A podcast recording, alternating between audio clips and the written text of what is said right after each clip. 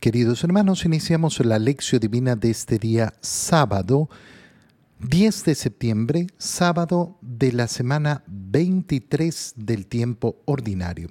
Por la señal de la Santa Cruz de nuestros enemigos, líbranos, Señor Dios nuestro, en el nombre del Padre y del Hijo y del Espíritu Santo. Amén. Señor mío y Dios mío, creo firmemente que estás aquí, que me ves, que me oyes. Te adoro con profunda reverencia, te pido perdón de mis pecados y gracia para hacer con fruto este tiempo de lección divina. Madre mía Inmaculada, San José, mi Padre y Señor, Ángel de mi guarda, interceded por mí. En este día sábado continuamos con la lectura de la primera carta a los Corintios y leemos el capítulo 10, versículos 14 al 22. Queridos hermanos, huyan de la idolatría. Me dirijo a ustedes como hombres sensatos. Ustedes mismos juzguen lo que voy a decir el cáliz de la bendición con el que damos gracias no nos une a Cristo por medio de su sangre? ¿Y el pan que partimos no nos une a Cristo por medio de su cuerpo?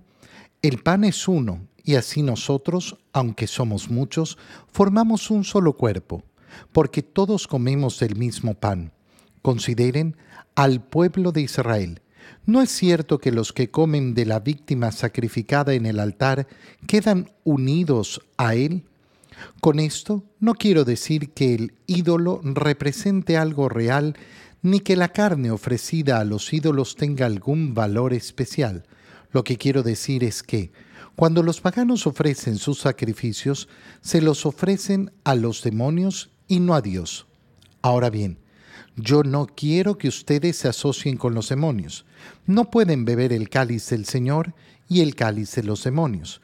No pueden compartir la mesa del Señor y la mesa de los demonios. ¿O queremos provocar acaso la indignación del Señor creyéndonos más poderosos que Él? Palabra de Dios. Recuerda que la última idea que habíamos leído en la carta, en la primera carta a los Corintios, era justamente esa identidad que tiene que tener el cristiano con Cristo. Es decir, ese deseo de imitar a Cristo, de ser uno con Cristo. Y por eso eh, correr esa, eh, esa eh, carrera hasta la meta final, en esa imitación profunda del Maestro. Bueno, al continuar con la lectura, San Pablo comienza a explicar esa profundidad de la unión con Cristo. Huyan de la idolatría. Huyan de la idolatría. Oye, a mí me pasa que eh, veo muchas personas que no reflexionan sobre la idolatría. Y claro, es muy difícil leer las escrituras y no ver la importancia que tiene en la escritura el pecado de la idolatría. Es como si el pecado de la idolatría estuviera superado, como si yo no, yo, yo no, yo no soy idólatra. Pero resulta que la idolatría abunda, abunda y abunda profundamente en el corazón de los hombres. No es un pecado nuevo. No es algo que hoy recién llegó. No, no, no, la conocemos y la conocemos bien. Pero estas eh, expresiones que vemos en San Pablo son sumamente actuales. Cuando yo escucho huye de la idolatría, me lo tengo que tomar a título personal yo tengo que ver cuáles son las condiciones en mi vida que me ponen en una condición de idolatría, recordando que la condición de idolatría se basa en poner antes que a Dios cualquier cosa. Cualquier persona o cosa que ocupe un lugar más alto en mi corazón que Dios, entonces es un acto de idolatría. Idolatría no significa eh, inclinarse delante de una estatua, que eso podría ser efectivamente un acto de idolatría, pero no es eso. Mira, la persona que escoge ir a un partido de fútbol el domingo y no ir a misa es un idólatra. Es un idólatra. idolatra el fútbol más que a Dios.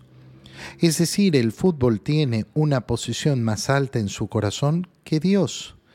Ya ahí Y con, la simple observación de lo que sucede el domingo, podemos ver tantos, tantos ejemplos de idolatría. No, es que tuvimos su reunión familiar, no fuimos a misa. Bueno, la familia está sobre Dios. Resulta que tu ídolo es tu familia, lo cual es tremendo, lo cual es terrible, lo cual es, eh, eh, es, algo, eh, es algo lamentable. Huyan de la idolatría. Me dirijo a ustedes como hombres sensatos. Entonces ustedes mismos juzguen lo que les voy a decir. Juzguen lo que les voy a decir.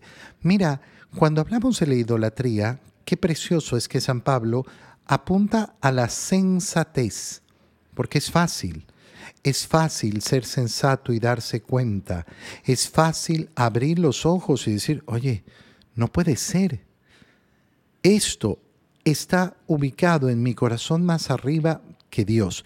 Comienza a explicar eh, San Pablo entonces esa unión con Cristo. Juzguen lo siguiente. El cáliz de la bendición con el que damos gracias no nos une a Cristo por medio de su sangre. El pan que partimos no nos une a Cristo por medio de su cuerpo.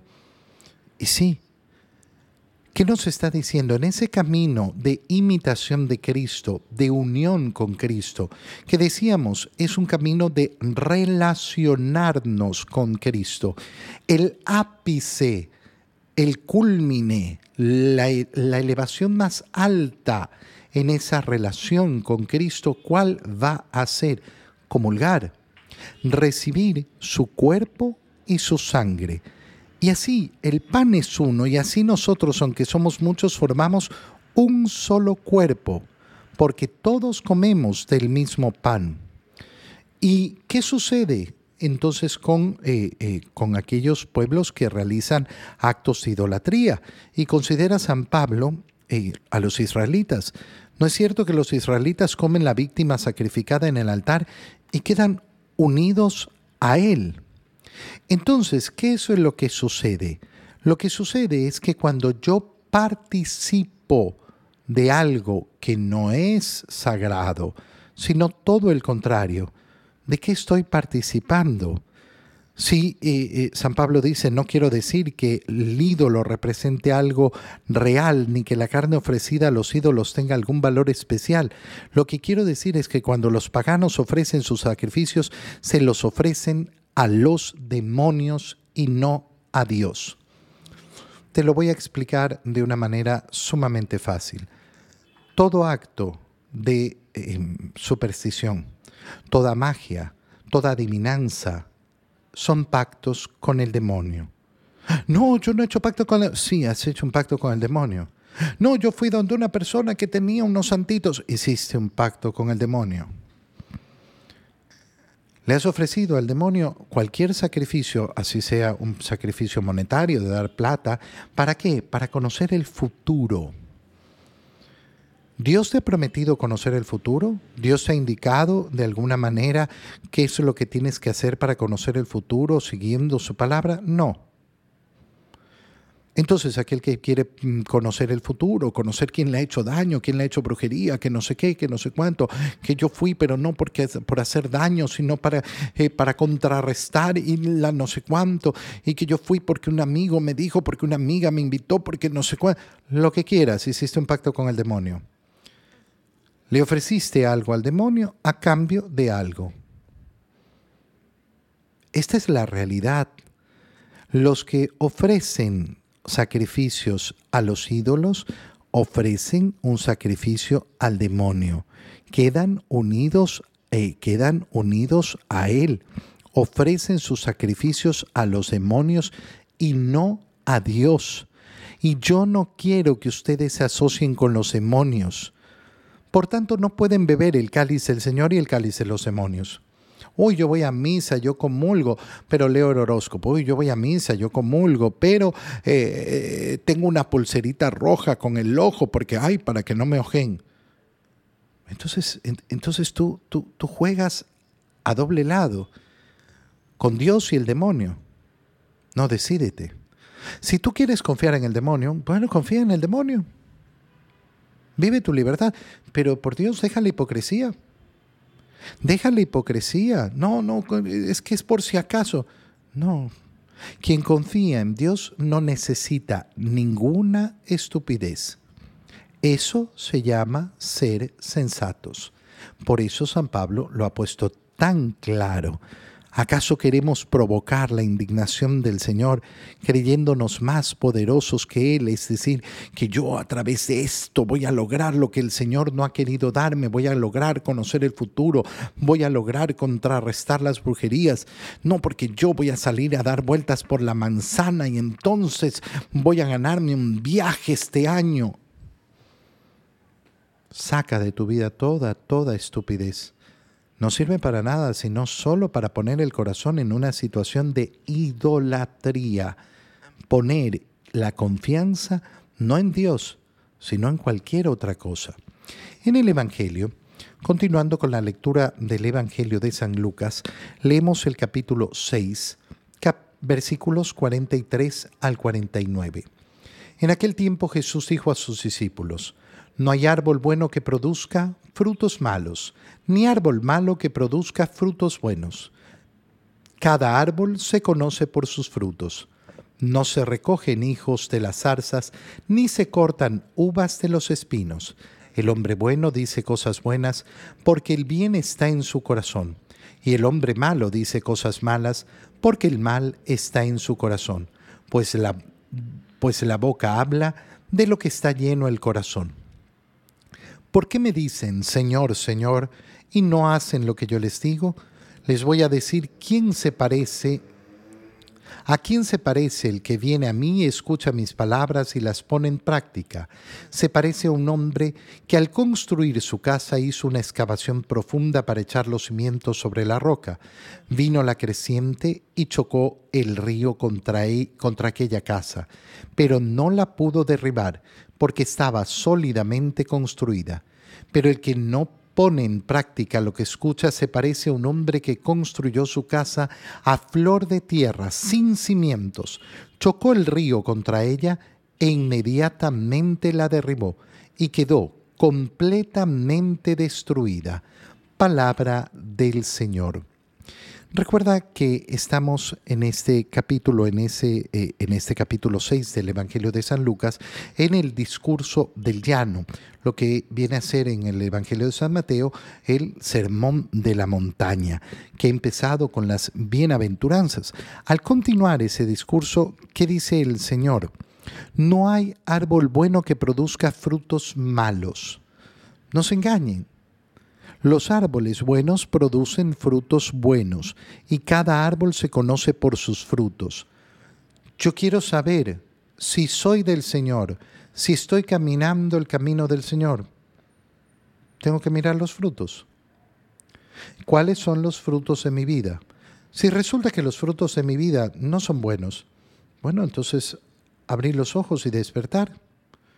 Resulta que entonces si no hay frutos buenos en mi vida, no soy un árbol bueno. No se recogen hijos de las zarzas ni se cortan uvas de los espinos. No voy a sacar frutos buenos de las cosas malas. Esto es tan importante para darnos cuenta que nosotros buscamos lo bueno en el bien. Nunca buscamos lo bueno en el mal. Ah, no, es que la finalidad, la finalidad es lo que justifica, el fin justifica los medios. No, no. Hacemos el bien haciendo el bien. Buscamos el bien en el bien. Queremos dar frutos para mostrar que somos verdaderamente aquellos que caminamos el camino del Señor. El hombre bueno dice cosas buenas porque el bien está en su corazón. Y el hombre malo dice cosas malas, porque el mal está en su corazón. La boca habla de lo que está lleno el corazón. Ay, a mí se me salen las mentiras. No, tu corazón está lleno de mentira. No es que se te salen. Uy, a mí se me salen las malas palabras. No, tu corazón está lleno de malas palabras. Tienes un corazón malo y tienes que cambiarlo. No, no puedo porque se me salen. No, no se te salen, las dices. Dices las mentiras, dices los chismes, dices los insultos y las malas palabras, hablas de las otras personas, criticas, murmuras. Todo eso de dónde sale? De tu corazón, no sale de otro lado. No, yo tengo un corazón bueno, pero no, no, no, no dejo de chismear. No, no tengo un corazón bueno. Tengo un corazón malo. Admítelo, porque si no lo admites, ¿cuándo vas a cambiar? Nunca. Nunca. No, no, yo, yo no, no, soy, no soy así. Bueno, entonces si no admito la verdad, si yo por mi boca transmito maldad, es porque mi corazón tiene maldad. ¿Por qué me dicen Señor, Señor y no hacen lo que yo les digo? Mira cómo el Señor aquí está tratando el tema de la hipocresía. Señor, Señor. Claro, esa hipocresía que hemos visto en la primera lectura, la hipocresía de decir yo bebo del cáliz del Señor, yo como el cuerpo del Señor, pero a la vez acudo a la brujería, a la vez acudo a la adivinanza, a la vez acudo a las supersticiones, a la vez me pongo objetos como talimanes y entonces la pulserita y la tonterita. ¿Por qué me dicen Señor, Señor y no hacen lo que les digo?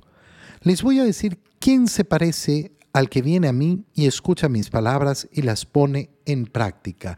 ¿Y cuál es el ejemplo que va a dar el Señor? Un hombre sensato.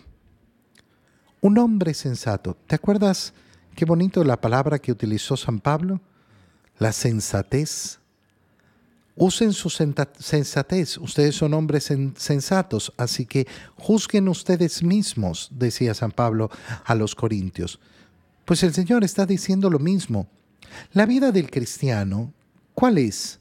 La vida de una persona sensata, de una persona que usa la sensatez y hace efectivamente lo que le dice el Señor. Porque si yo digo que creo en Dios, ¿qué voy a hacer? Escuchar su palabra y ponerla en práctica. Se parece el hombre que escucha su palabra y la pone en práctica a un hombre que construyó su casa excavando profundamente para echar cimientos sobre la roca. Y cuando vino la creciente, cuando llovió, y vino el río y chocó contra esa casa, no la pudo derribar. Va a venir, va a venir el río. En los dos ejemplos va a venir el río, es decir, van a venir las dificultades, van a venir los problemas, va a venir el sufrimiento. ¿Quién va a resistir firme en la fe? Aquel que ha construido sobre roca. El que no ha construido sobre roca no va a resistir. No va a resistir. Esto es lo que nos está diciendo el, eh, Señor. El hombre, eh, el hombre, en cambio, que escucha mis palabras y no las pone en práctica, es como aquel que construyó su casa a flor de tierra sin cimientos. ¿Y qué ocurrió? La derribó completamente cuando vino la crecida. Cuando tú ves que una persona delante de los problemas, lo primero que ocurre es, eh, no, yo ya no voy a misa porque yo confiaba en Dios, eh, pero mira todos los problemas que me llegaron. Pero si el Señor nunca te prometió que no iban a venir problemas. Nunca, nunca te prometió eso. Nunca te prometió que no ibas a enfermarte, nunca prometió que no ibas a, tener sufrimientos, nunca te prometió que ibas a ser millonario, nunca. Nunca te prometió que no ibas a morir. Nunca te ha prometido algo semejante el Señor.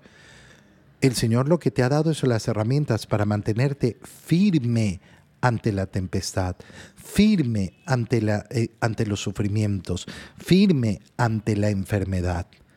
Te doy gracias, Dios mío, por los buenos propósitos, afectos e inspiraciones que me has comunicado en este tiempo de lección divina. Te pido ayuda para ponerlos por obra. Madre mía Inmaculada, San José, mi Padre y Señor, Ángel de mi guarda, interceded por mí. María, Madre de la Iglesia, ruega por nosotros. Queridos hermanos, un muy feliz día para todos.